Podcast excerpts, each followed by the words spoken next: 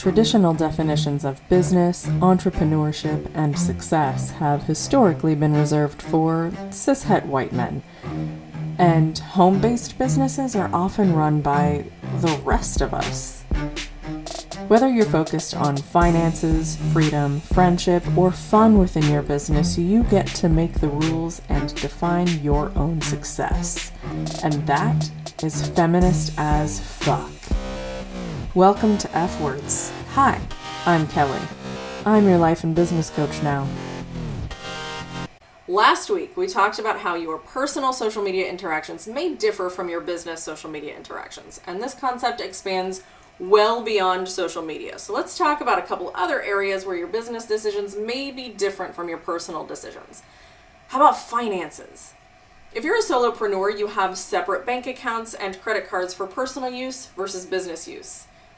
Right? Like you do that, right? Please tell me you do. If you don't, I need you to go follow my client Reagan at All Ease Accounting. She's on TikTok, All Ease Accounting, and Instagram, All Ease Accounting and subscribe to her podcast so that you can learn how to set up your business finances now. And then you should probably hire her to manage your bookkeeping because your personal finances are not your business finances. And the financial decisions you make from your personal life may be slightly or even vastly different from the financial decisions you make for your company. For example, you may purchase CDs and I bonds, invest in a 401k or an IRA, or make other investments with your personal money so that it gains interest leaving just enough in your bank accounts to cover three to six months of expenses or whatever, just in case something happens. The money invested then isn't really easily accessible. It's not liquid. You can't just use it without some sort of penalty. Whereas if you're a fairly new solopreneur and you have a business bank account, you may put some of that money into an interest bearing savings or a money market account to gain interest, but you want to keep more of it liquid so that it's easily accessible while you figure out what your money expenses even look like for your business.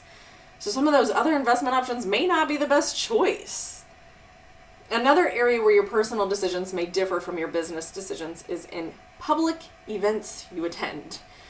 When you're considering what to do with your personal free time, that may include things like hiking or attending concerts or seeing movies, or if you're not into peopling, you may spend most of your personal time at home.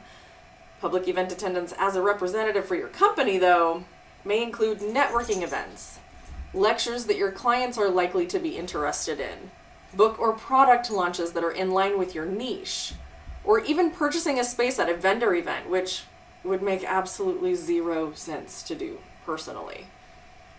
When you're thinking about what kinds of events to attend and get in front of new people and meet potential clients, what you're personally interested in is far less relevant than what your clients are interested in. And where your voice may lend itself to being heard as a representative for your company. Personally, you may have no reason for joining your local chamber of commerce because commerce is literally business. But as a representative for the business you run, it may make all the sense in the world. It is so common when you're the creator of your company and the face of your brand to get into the space of believing you are your business. But you're not. You're a fucking human being. Your business is something you made up. Its needs are different from your needs, and your decisions need to reflect that. Otherwise, you're going to set yourself up for burnout. Creating clear distinctions between your personal decisions and your business decisions in key areas like social media engagement, finances, and what events you attend will help prevent you from resenting your business when the decisions aren't what you would do on a personal level. Because that actually doesn't matter. Now, you want your business decisions to line up with your values, obviously, and we should probably talk about that in another episode. But the decisions you make on a personal level aren't necessarily the same as the decisions you make on a business level, and expecting otherwise is unsustainable. And if you want some guidance and support on integrating this separation into your life and business, go ahead and shoot me a DM. We're working to put together the waitlist for Selling You, my sales and business coaching community. So DM me and I'll make sure you're the first to get that sign up when it's available. Doors to the community open in late July.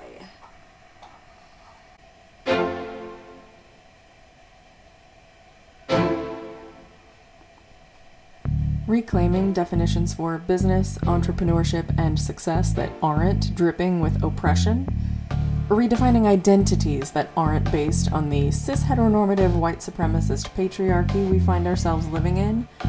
That's what I'm doing for myself, what I've helped thousands of other women do, and what I'm here to help you do. If you're into it, there are two ways to currently work with me. One, for business and sales, I offer a program called Selling You. It's a lifetime membership jam packed with value.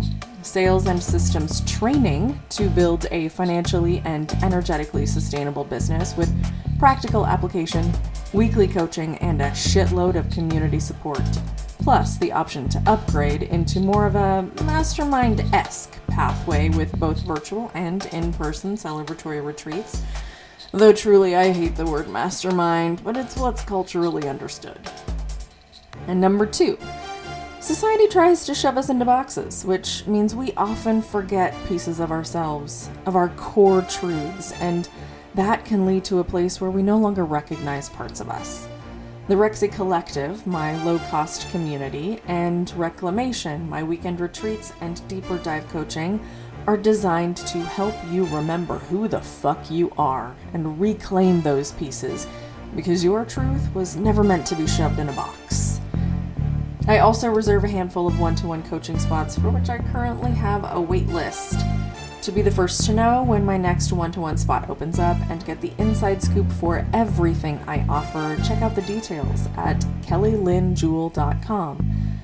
You can sign up for my email list there too. I'd love to sprinkle delight into your inbox, but only with your consent, of course. Follow me on all the socials at kelly.lynn.jewel. I'm having tons of fun with TikTok right now, but have an everlasting love affair with Instagram, Facebook, and LinkedIn. You know, the main places. And hey, if you like what you're hearing here on the pod, rate, review, and tell a friend.